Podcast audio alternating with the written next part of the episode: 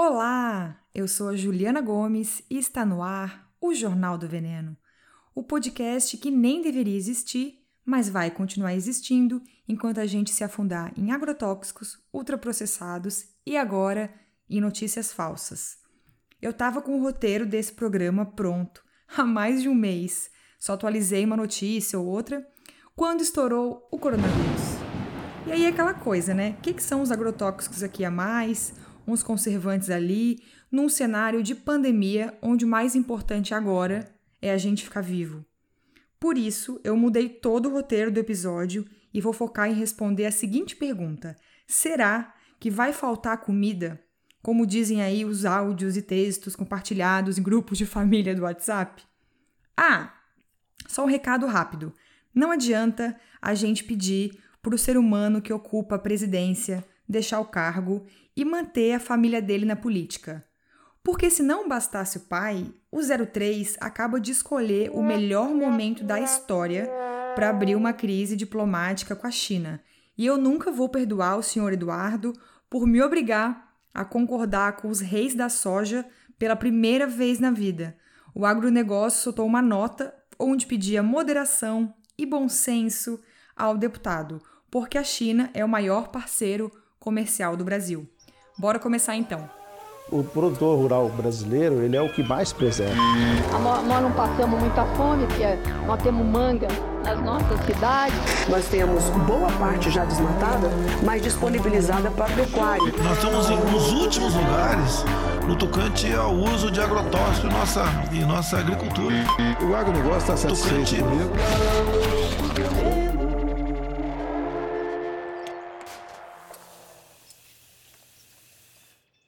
Vamos começar então com um combinado? Na verdade, um acordo?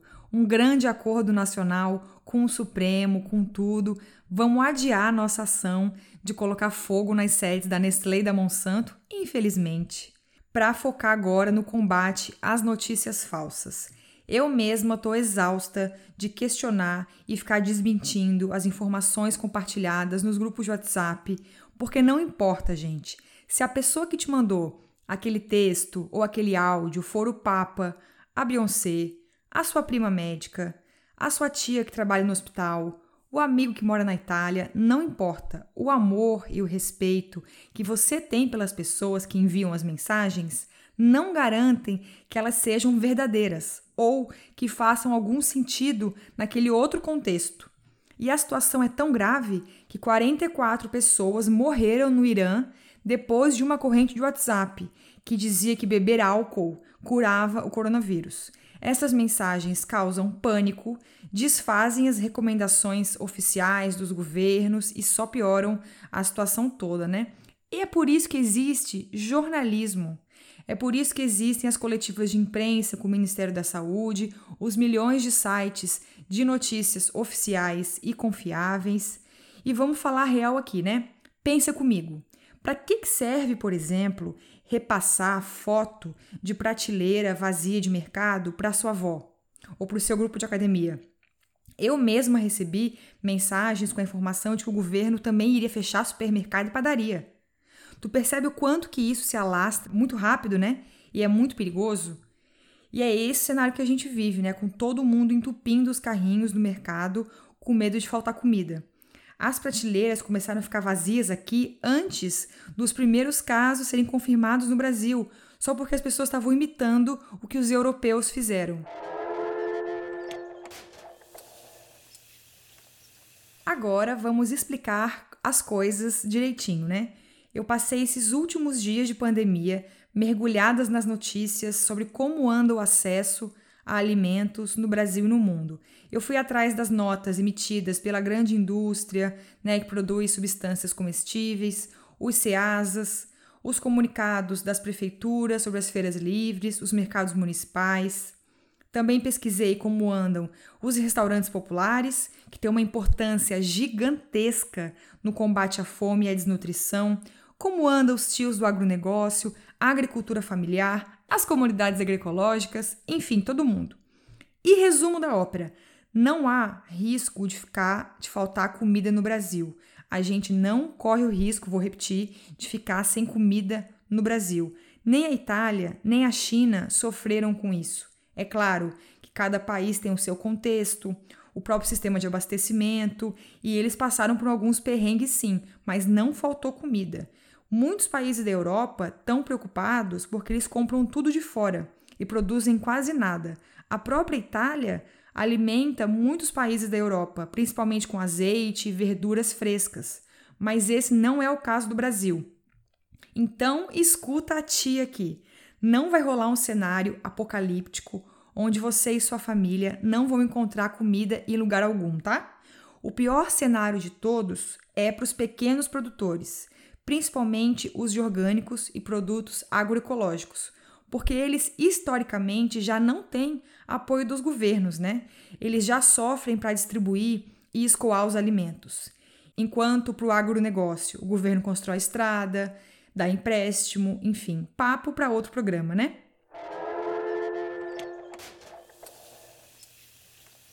Deixa eu explicar outra coisa importante para você poder ficar tranquilo. Se você foi no mercado ontem e viu as prateleiras de cebola ou de miojo vazias, por exemplo, não quer dizer que acabou a cebola e o miojo no Brasil, tá? Quer dizer o quê? Que os mercados não estão dando conta de repor na velocidade que as pessoas estão comprando. Ou seja, eles têm estoque. Tem caminhão chegando todo santo dia nos mercados. Os caminhoneiros não pararam de circular. O Brasil produz uma quantidade gigantesca de comida que dá para abastecer a gente e até outros países. Daria muito mais, é claro, como a gente sabe, se não tivesse destruindo as florestas para criar gado, para plantar soja, mas daí é outro assunto, né? Lembra que a fome é política e que a escolha de usar agrotóxicos nas lavouras também é política?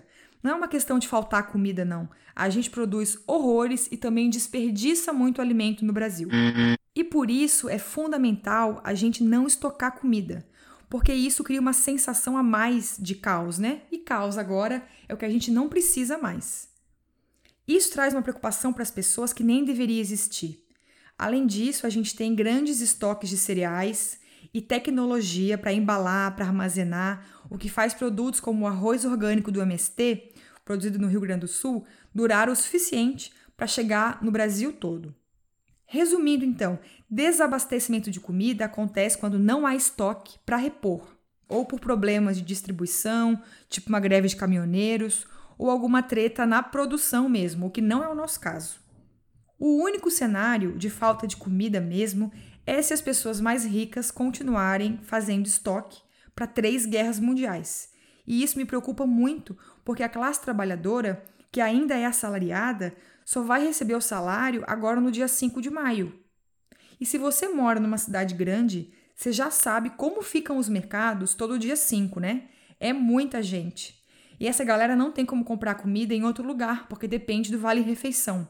Então a gente precisa urgentemente tentar agir de forma mais racional e diminuir a quantidade de produto dos carrinhos, para dar tempo agora dos lojistas conseguirem repor os estoques e ninguém ficar sem. Ainda mais porque as pessoas menos abastadas já precisam comprar em maior quantidade, né? Já que se deslocar até o mercado é muito caro e muitas cidades estão com menos ônibus circulando. Claro, eu entendo, óbvio, que todo mundo quer evitar as idas aos mercados né, e as saídas de casa. Faz sentido, mas não justifica fazer rancho para um ano, gente, tá? Vamos tentar reduzir o pânico. Nesse bloco eu vou explicar com mais detalhes tudo que eu falei agora em cima. O governo federal publicou dois documentos importantes que garantem o acesso aos alimentos. O primeiro é a Lei 13979, publicada em 6 de fevereiro, que determina quais são os serviços essenciais e que não podem parar no Brasil sob hipótese alguma. Entre eles está tudo em relação à alimentação, Todos os tipos de alimentos e bebidas estão na mesma categoria dos produtos de saúde. E também entra aqui vigilância sanitária, fiscalização de condições de produção dos alimentos vegetais e animais. Depois, o governo publicou também uma medida provisória, número 926, no dia 20 de março, que fala especificamente sobre as condições de distribuição desses produtos que são essenciais, né? Ou seja, os caminhoneiros seguem normalmente nas estradas. Os acessos de algumas cidades estão mais restritos né, para as pessoas, mas não para transporte de carga. As limitações não são para produtos. As fábricas de refrigerantes, as de lasanha congelada, abatedouro de animais, as colheitas, tudo continua sendo produzido e distribuído. Mas é claro que eu vou fazer agora o meu lobby a favor dos legumes e verduras, né? O Guia Alimentar do Ministério da Saúde recomenda que a gente priorize legumes, verduras e cereais frescos. Ainda mais agora para manter a saúde em dia, né? E quando a saúde é um cuidado coletivo. Então evite laticínios, por exemplo, que fazem o corpo produzir mais muco, e as carnes, principalmente as embutidas. Vou aproveitar essa discussão aqui para esclarecer outra coisa que eu falo sempre, que é uma das grandes mentiras que o agronegócio espalha por aí. Os grandes fazendeiros não forram o nosso estômago, tá? Eles produzem para exportar basicamente e cereais de ração animal, né? Cereais para ração. A maior parte da comida que a gente põe no prato, em torno de 65%, vem dos pequenos agricultores que fazem parte da agricultura familiar. Sim, muitos deles também usam agrotóxicos, tá? Mas é, é assunto para outro programa.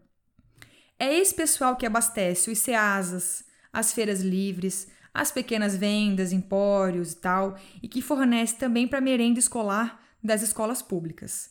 A ministra da Agricultura, Tereza Cristina, a rainha do veneno, como a gente gosta de chamar carinhosamente, garantiu que o Programa Nacional da Alimentação Escolar continua mas como os alunos não estão na escola, as prefeituras e governo dos estados precisam se articular para achar uma solução de como fazer a comida chegar nas crianças. Vamos falar das feiras de rua, então. E aí não tem um consenso no Brasil, varia bastante de uma cidade para outra.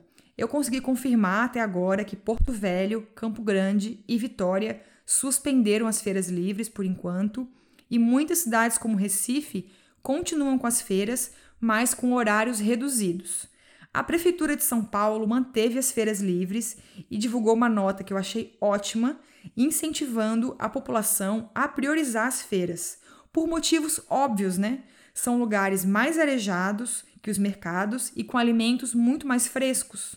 São Paulo também começou a distribuir materiais de higiene e pias para 12 feiras na cidade, para as pessoas poderem lavar a mão, né? Então é importante agora que as feiras livres continuem abertas, mas claro, elas também precisam de novas regras de funcionamento e condições mais rigorosas de higiene, né? Os CEASAs também continuam abertos. Eu não achei nenhuma notícia em nenhuma central de abastecimento do Brasil que tenha sido fechada. E é impossível fechar a CEASA porque eles abastecem até os mercados, né?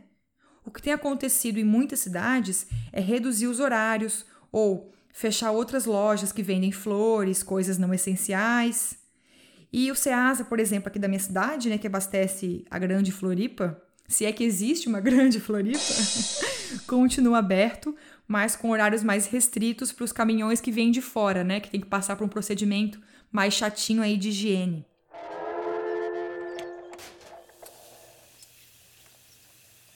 O que, que pode preocupar a gente nesse cenário, então, né? É o caso dos pequenos produtores de orgânicos, por exemplo, e, produtos agroecológicos, né? Que têm menos condições de escoar a produção. Muitas das feiras pequenas de orgânicos estão fechadas. Uma das saídas que o pessoal começou a fazer já foi oferecer o serviço de entrega de cestas em casa, né, em domicílio. Então, se você puder, pesquise na sua cidade se tem gente oferecendo esse tipo de serviço, porque ele é maravilhoso. Você ajuda o produtor a não perder o que ele plantou, né? Você não sai de casa e ainda recebe uma cesta de comida fresquinha e sem veneno. Um sonho. E claro, o nosso foco também tem que ser agora a questão da renda. Como que as pessoas que trabalham no setor informal, sem nenhum vínculo empregatício, vão conseguir sobreviver? E a gente sabe que quase metade do Brasil trabalha nesse esquema, sem nenhum tipo de registro. É diarista, manicure, pipoqueiro, a pessoa que vende água no semáforo, o moço que guarda carro, todo mundo que é freelancer. Como que esse povo vai conseguir dinheiro agora para comprar comida? Eu vou apontar agora algumas medidas que já estão sendo feitas em alguns lugares ou que deveriam já estar sendo feitas para a gente reduzir os efeitos do corona na alimentação, tá? Mas antes, vale lembrar: a gente tem a Lei Orgânica de Segurança Alimentar e Nutricional de 2016. E lá tem um trecho, que é o artigo 22, que diz assim: é possível oferecer benefícios eventuais para grupos vulneráveis, ainda mais se for em razão de calamidade pública. A FAO, que é o órgão da ONU que cuida da alimentação e da agricultura, também está pressionando os governos do, do mundo todo para pensar em medidas que garantam alimentos frescos para as pessoas mais vulneráveis, né? Então, como já tem muitas prefeituras fazendo, a gente precisa fazer a merenda escolar chegar nos alunos da rede pública. E para isso, a gente tem que pensar num sistema de distribuir os alimentos comprados pelo Programa Nacional da Alimentação Escolar. Aqui em Floripa, o prefeito vai oferecer um vale merenda no valor de 100 reais para cada aluno cadastrado no Bolsa Família, o que eu ainda acho longe de ser o suficiente. Outra coisa, sobre os restaurantes populares. Em Belo Horizonte, eles vão oferecer quentinhas para as pessoas, em vez de aglomerar todo mundo. No Rio de Janeiro, as unidades dos bairros de Bangu, Bom Sucesso e Campo Grande vão oferecer janta também, além do almoço já e café da manhã. O problema é como que as pessoas vão chegar até os restaurantes, né? Já que tem muitas linhas de transporte fechadas ou com redução de frota. E por último, a gente não pode esquecer as pessoas em situação de rua, que se alimentam muitas vezes de doações de bares e restaurantes que agora estão fechados, né? As prefeituras precisam ampliar a oferta de refeições para essa galera com urgência. Já estamos acabando por hoje e óbvio que eu vou passar dos 20 minutos, como eu mesma prometi não fazer, mas só um recado. Muita gente me enviou e-mail e mensagem no Instagram pedindo um episódio especial sobre relação entre hábitos alimentares e doenças como o coronavírus. E eu vou fazer o programa, tá? Mas ainda não agora. Eu preciso estudar um pouquinho mais e também acho que não é agora que a gente tem que fazer essa discussão. A gente pode esperar um pouco o caos passar, sabe? Não adianta a gente culpar a China, porque isso se chama xenofobia. Essas gripes não começam apenas porque as pessoas pobres comem animais exóticos. A maior parte dos vírus e bactérias que passaram de animais para humanos surgiu da criação de animais. E isso não foi coisa que a China inventou, né? Só no Brasil, a gente vendeu para o exterior 13 milhões de toneladas de frango no ano passado. E essas galinhas não estão passeando em hotéis fazenda ou ouvindo música clássica, né? Elas estão socadas em grandes granjas. Eu volto em breve com informações mais completas sobre isso, tá? Outra coisa, essa ideia de boicotar os produtos chineses também não faz o menor sentido. Primeiro, porque tudo vem da China e eu sinto te informar se você não sabia disso. Mas, só em relação à alimentação, é deles que vem matérias-primas para a grande indústria inteira.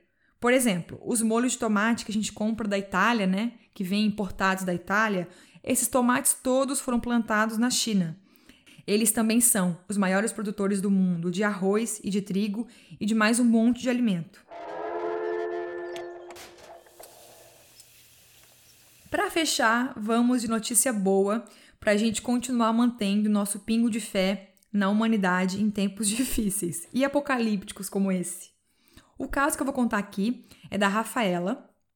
Ela e a mãe moram sozinhas, cada uma na sua casa, em cidades diferentes. E a mãe da Rafa é uma senhora com bastante idade já, com vários problemas de saúde, além de depressão. Obviamente, essa senhora começou a passar muito mal, de nervoso, né, baixar pressão por conta do que está rolando no Brasil e no mundo, e aí as duas tiveram uma excelente ideia. Elas começaram todos os dias a preparar o almoço e a janta juntas por chamada de vídeo. Elas discutem o cardápio antes, com base nas coisas que tem em casa já e que elas gostam mais, e aí fazem a mesma receita. A Rafa contou que a mãe dela já é outra pessoa, tá muito mais calma e quer repetir isso com as amigas da igreja. Se tem uma coisa que une as pessoas é comida, né? Cozinhar e comer gera vínculo, empatia, carinho e realmente pode ser uma ferramenta incrível que a gente pode explorar agora, junto com as famílias e amigos. Eu chorei litros com essa mensagem e queria muito colocar a íntegra no Instagram, mas eu perdi a mensagem porque recebo muitos todo dia e não consegui achar mais. Muito, muito triste.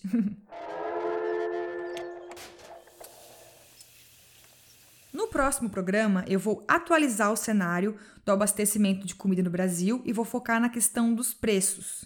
Será que a gente pode esperar grandes mudanças de preço nos alimentos por conta do coronavírus? Ah, se você quiser apoiar este podcast e todo o trabalho do Comida é Saudável para Todos, é só assinar o Catarse a partir de R$ 7,00 por mês. Os assinantes participam de sorteios de brindes e recebem as colheradas do mês, que são um boletim virtual com recomendações de conteúdos. Por conta do coronavírus, eu vou fazer uma edição especial nas colheradas de março sobre notícias falsas. Vai ser um passo a passo de como reconhecer uma linda fake news, beleza? Porque eu não aguento mais receber esse monte de bobagem. E eu vou abrir uma exceção e abrir essa edição das colheradas para também quem não é assinante, tá? Eu vou ver como fazer isso ainda, como que eu vou disponibilizar e tal, e aviso no Instagram ao longo da semana. Beleza? Então é isto. Para comentários, sugestões, escreva para jornaldoveneno@gmail.com e mande notícias boas, por favor. Quem edita o Jornal do Veneno é o meu cônjuge Lúcio Carlos. A arte do programa é do meu amigo Vitor Uemura e as músicas são do grande artista Gu. Um beijo, até o próximo programa e coma vegetais, hein?